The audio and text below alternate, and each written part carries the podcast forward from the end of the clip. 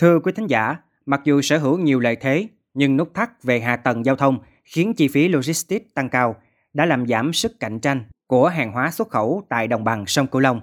Vì vậy, phát triển cơ sở hạ tầng giao thông nói chung, thúc đẩy đầu tư cho hệ thống cảng biển nói riêng đang được coi là chìa khóa để khơi thông điểm nghẽn cho vùng đất chính rồng. Xung quanh nội dung này, mời quý thính giả cùng nghe qua bài viết Đồng bằng sông Cửu Long phát triển hệ thống cảng biển để nông sản vươn tầm do phóng viên Nhật Minh thực hiện. Hạ tầng giao thông vận tải còn hạn chế, thiếu đồng bộ, chưa phát triển đồng đều, thiếu mối liên kết giữa các phương thức vận tải, quy mô và năng lực vận tải đường thủy còn thấp, chưa có cảng đầu mối và các trung tâm logistics lớn là những nút thắt về giao thông của đồng bằng sông Cửu Long nhiều năm qua. Ông Lê Quang Trung, Phó Tổng Giám đốc Tổng Công ty Hàng hải Việt Nam chỉ ra rằng, hiện nay, đa số hàng hóa nông thủy sản của đồng bằng sông Cửu Long đều phải vận chuyển bằng ô tô lên thành phố Hồ Chí Minh. Trong khi nếu có cảng biển tại đồng bằng sông Cửu Long sẽ tiết kiệm được 20 đến 30% chi phí. Ông Lê Quang Trung nhấn mạnh. Để mà tạo ra một bước đột phá, để mà tạo cho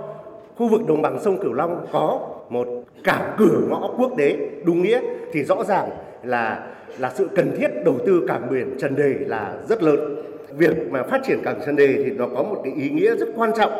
trong cái vấn đề về tạo động lực, tạo một cái cái sức mạnh đòn bẩy để thúc đẩy cho hàng hóa xuất nhập khẩu của Việt Nam ở khu vực đồng bằng sông Cửu Long và tiến tới là xung quanh cái khu vực tiểu vùng sông Mekong và và cross border và thương mại qua biên giới.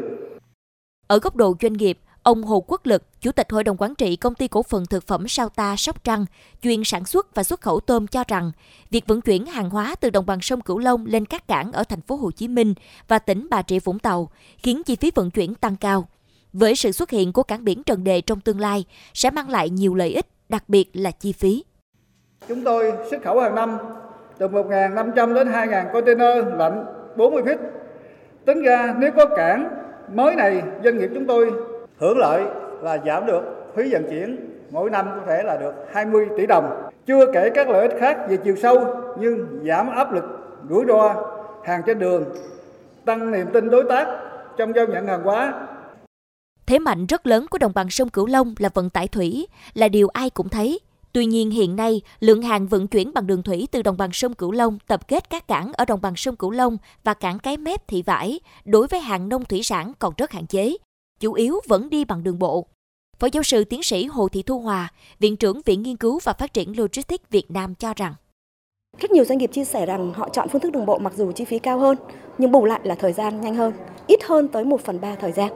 Chưa kể là đối với vận chuyển hàng lạnh thì vận chuyển bằng đường thủy nội địa lại giá lại cao hơn so với đường bộ. Xu hướng thế giới đó là xu hướng vận chuyển xanh, logistics xanh và các cái nhà mua hàng thế giới khi họ mua hàng từ các nước, nước khác kể cả Việt Nam thì họ sẽ đánh giá cái tiêu chí xanh rất quan trọng. Vậy thì nếu họ nhìn vào cái hồ sơ của chúng ta thấy rằng là hàng của chúng ta vận chuyển bằng đường bộ cái tiêu chí xanh về vận tải không được đảm bảo thì đấy cũng là một cái điểm làm cho cái sức cạnh tranh của hàng hóa chúng ta giảm đi rất nhiều. Theo Bí thư Thành ủy Cần Thơ Nguyễn Văn Hiếu, lợi thế đồng bằng sông Cửu Long đường thủy rất lớn, nhưng do địa thế tự nhiên nên luồn lách rất khó khăn. Các cảng ở vùng gần như cảng nông nên việc xuất khẩu thẳng hàng hóa và giảm chi phí logistics, chi phí vận tải các tỉnh thành phải nói là rất khó khăn. Chia sẻ về giải pháp của thành phố, ông Nguyễn Văn Hiếu, Bí thư Thành ủy Cần Thơ cho biết. Hiện nay chúng tôi đang tích cực phối hợp với lại các cái tập đoàn, các tổng ty lớn để nghiên cứu phát triển hệ thống cảng, đặc biệt là cảng biển và cái hệ thống cảng thủy của mình, thủy nội địa nhưng mà phục vụ được cho cái luân chuyển hàng hóa quy mô lớn, nhất là gắn với các cái khu công nghiệp mà chúng ta đang dự kiến định hướng phát triển. Nếu mà phát triển công nghiệp mà không có khu cảng này mà chúng ta chỉ dựa vào cái đường bộ, phải nói ách tắc vô cùng. Cho nên là phải tăng cường cái vận tải quy mô lớn thông qua cái hệ thống đường thủy. Để nâng cao sức cạnh tranh hàng hóa thì việc đầu tư dự án cảng biển Trần Đề sẽ kéo giảm đáng kể chi phí vận chuyển nông sản xuất khẩu.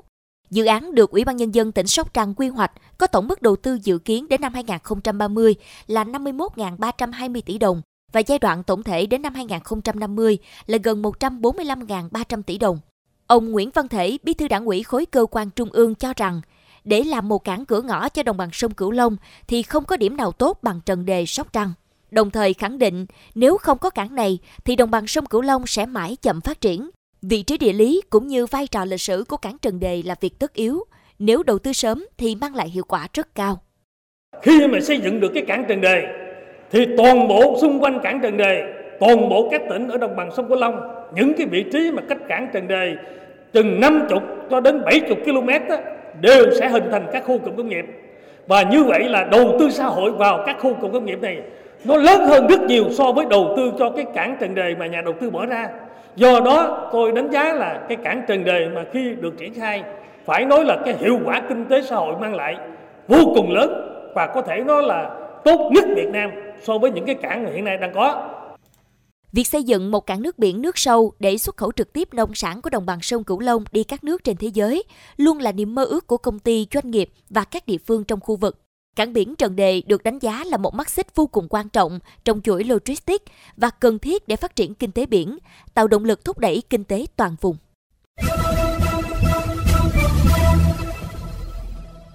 Thưa quý thính giả, việc đầu tư xây dựng cảng biển Trần Đề, tỉnh Sóc Trăng được cho là cấp thiết để sớm tháo gỡ điểm nghẽn, đưa vùng đất chính trồng tiềm cận với các vùng kinh tế trong nước và khu vực. Bởi theo các chuyên gia, việc hạ tầng giao thông vận tải thiếu đồng bộ, đặc biệt là khu vực đồng bằng sông Cửu Long chưa có cảng biển đầu mối. Tất cả hàng hóa xuất nhập khẩu phải thông qua các cảng biển ở vùng Đông Nam Bộ đã tạo thành điểm nghẽn trong vận tải, cản trở sự phát triển của vùng. Tiếp tục vấn đề này, mời bà con và các bạn cùng theo dõi bài bình luận sau đây do phóng viên Nguyên Toàn thực hiện. Theo thống kê của ngành chức năng, hơn 70% lượng hàng hóa xuất nhập khẩu của đồng bằng sông Cửu Long phải vận chuyển bằng đường bộ lên cụm cảng thành phố Hồ Chí Minh, làm tăng chi phí vận chuyển, mất nhiều thời gian, ảnh hưởng chất lượng hàng hóa, tạo áp lực lên giao thông đường bộ. Theo tính toán, nếu có cảng biển tại đồng bằng sông Cửu Long sẽ tiết kiệm được 20 đến 30% chi phí. Do đó, gần đây, Trung ương đã có nhiều chủ trương quyết sách tập trung nguồn lực đầu tư phát triển cho vùng đồng bằng sông Cửu Long, nhất là hạ tầng giao thông vận tải. Trong đó, sự hình thành cảng biển Trần Đề sẽ tác động đến sự dịch chuyển khối lượng hàng hóa xuất nhập khẩu trực tiếp của 8 trên 13 tỉnh đồng bằng sông Cửu Long, gồm Cà Mau, Bạc Liêu, Sóc Trăng, Hậu Giang, Kiên Giang, Cần Thơ, An Giang và Trà Vinh. Hơn nữa, cảng Trần Đề nằm cửa sông Hậu và tuyến vận tải thủy sông Mekong sẽ thu hút được hàng khu vực Đông Nam Á trung chuyển từ Campuchia. Theo các chuyên gia, cảng Trần Đề sẽ thúc đẩy tiến trình lấp đầy các khu công nghiệp, cụm công nghiệp hiện hữu và triển vọng mở rộng thêm các khu công nghiệp, gia tăng hàng hóa nông sản xuất nhập khẩu trực tiếp của vùng đồng bằng sông Cửu Long, tạo ra nhiều cơ hội việc làm, người dân không phải đi xa làm thuê. Từ những phân tích vừa rồi có thể thấy, cảng biển Trần Đề là lựa chọn tối ưu, mang lại hiệu quả, sẽ giúp tăng lợi thế cạnh tranh cho nông sản, tạo đầu ra bền vững cho nông sản của vùng đồng bằng sông Cửu Long. Nông sản chất lượng của vùng không phải lay hoay tìm đầu ra, cạnh tranh giá cả, từ đó tác động tích cực đến kinh tế xã hội đồng bằng sông Cửu Long. Để khơi thông cảng biển này, rất cần những cơ chế đặc thù, nhất là cơ chế đối với doanh nghiệp đầu tư. Mới đây, các doanh nghiệp cũng đã đề xuất chính phủ xem xét hỗ trợ vốn đầu tư cầu dẫn 18 km để hoàn thiện cơ sở hạ tầng cảng biển Trần Đề để dễ quản lý, mang lại hiệu quả đầu tư, giảm áp lực đối với nguồn vốn đầu tư tư nhân. Áp dụng hình thức lựa chọn nhà đầu tư để tạo thuận lợi cho các nhà đầu tư đầu tư xây dựng cảng và hạ tầng logistics của cảng, ưu đãi thuế và các ưu đãi khác đối với các hoạt động liên quan đến cảng và các dịch vụ hậu cần để tăng sức cạnh tranh của cảng Trần Đề trên thị trường khu vực và quốc tế, tạo động lực thu hút đầu tư cảng Trần Đề. Ngoài ra cũng cần phải tính toán kỹ mạng lưới kết nối từ các cảng đường thủy nhỏ, đặc biệt tới đây đầu tư thêm các cảng lớn.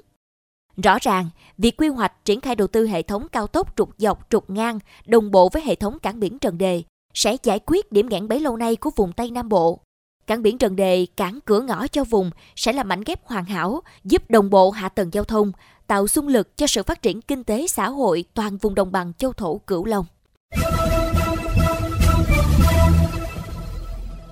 Đến đây, chuyên mục Góc nhìn miền Tây trên Mekong FM 90MHz cũng xin được khép lại. Những vấn đề bất cập tại địa phương xin vui lòng gửi về địa chỉ thư ký mekong 90 a gmail.com. Đồng thời, mời quý vị và các bạn cùng lắng nghe kênh podcast chuyên biệt đầu tiên về đời sống của người dân vùng đất phương Nam, chuyện Mekong trên nền tảng thiết bị di động bằng cách truy cập vào các ứng dụng Spotify, Apple Podcast trên hệ điều hành iOS, Google Podcast trên hệ điều hành Android. Sau đó gõ từ khóa chuyện Mê Công. Nhật Minh và Hà Hương cảm ơn bà con và các bạn đã quan tâm theo dõi. Xin chào và hẹn gặp lại.